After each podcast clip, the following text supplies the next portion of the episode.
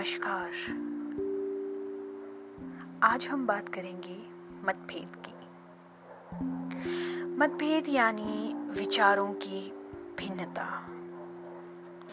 और हमें लगता है कि ये जो विचारों की भिन्नता है, ये मेरी, आपकी या किसी और की सोच का अलग अलग होना है, ये सिर्फ़ लोगों के बीच होता है। लेकिन ऐसा भी तो है कि एक ही आदमी के भीतर एक हुजूम सा होता है, एक सैलाब होता है अलग अलग विचारों का। कुछ लोग हैं जो महारत हासिल कर लेते हैं। इन सभी विचारों को निचोड़कर एक मज़बूत और सशक्त विचार बनाने का। लेकिन बहुत से लोग ये नहीं कर पाते हैं।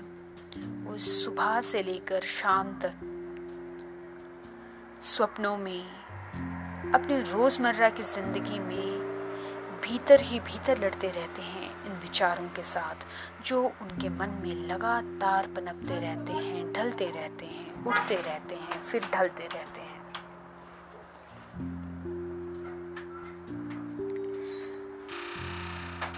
अपने मन और मस्तिष्क के बीच गूंजती इन्हीं सैकड़ों आवाज़ों के बीच, इसी भाव को लेकर एक कविता, दिनेश कुमार शुक्ल की। आप सभी की नज़र में, आप सभी के समक्ष प्रस्तुत कर रही हूँ मैं किरण बाला। कविता का नाम है, भीतर की बात।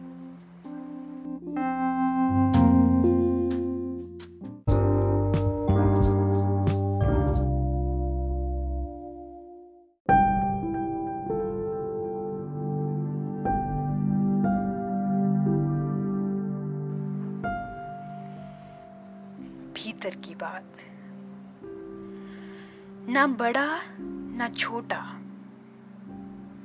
ना खरा, ना खोटा। आदमी कोई एक समूची चीज़ नहीं। तमाम छोटे छोटे जीवों का एक समूह है।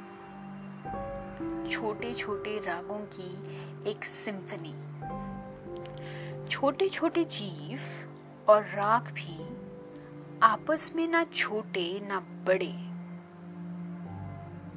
छोटे छोटे जीव और राग भी आपस में ना छोटे, ना बड़े, तभी ना आदमी के भीतर टकराने की आवाज़ें सुनाई देती हैं अक्सर।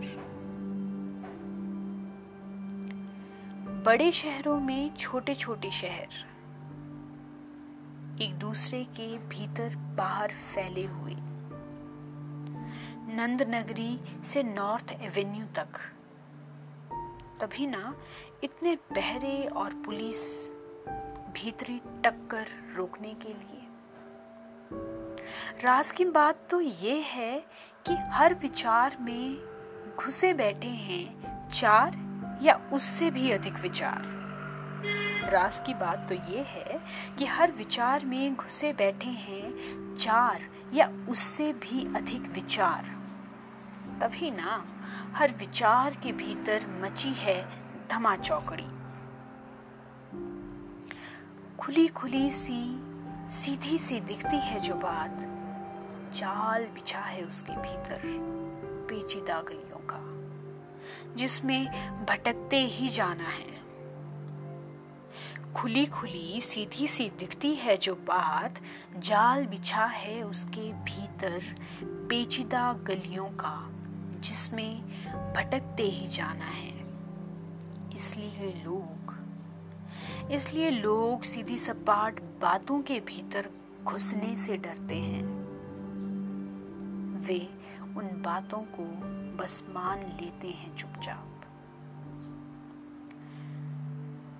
और कन्ने काट लेते हैं अपनी राह। और फिर उसी राह में भटकते चले जाते हैं। इसीलिए लोग सीधी सपाट बातों के भीतर घुसने से डरते हैं।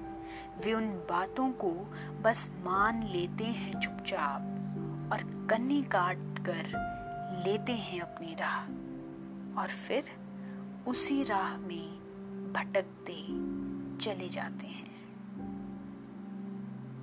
तभी ना आदमी के भीतर टकराने की आवाज़ें सुनाई देती हैं अक्सर। तभी ना इतने पहरे और पुलिस भीतरी टक्कर रोकने के लिए। तभी ना हर विचार के भीतर मची है धमा चौकड़ी।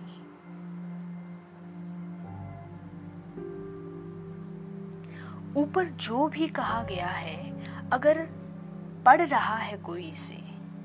ऊपर जो भी कहा गया है, अगर पढ़ सुन रहा है कोई इसे तो जान ले कि वह खुद भी इतिहास और भूगोल में एक साथ फैली एक छोटी सी जीवित आकाश गंगा है।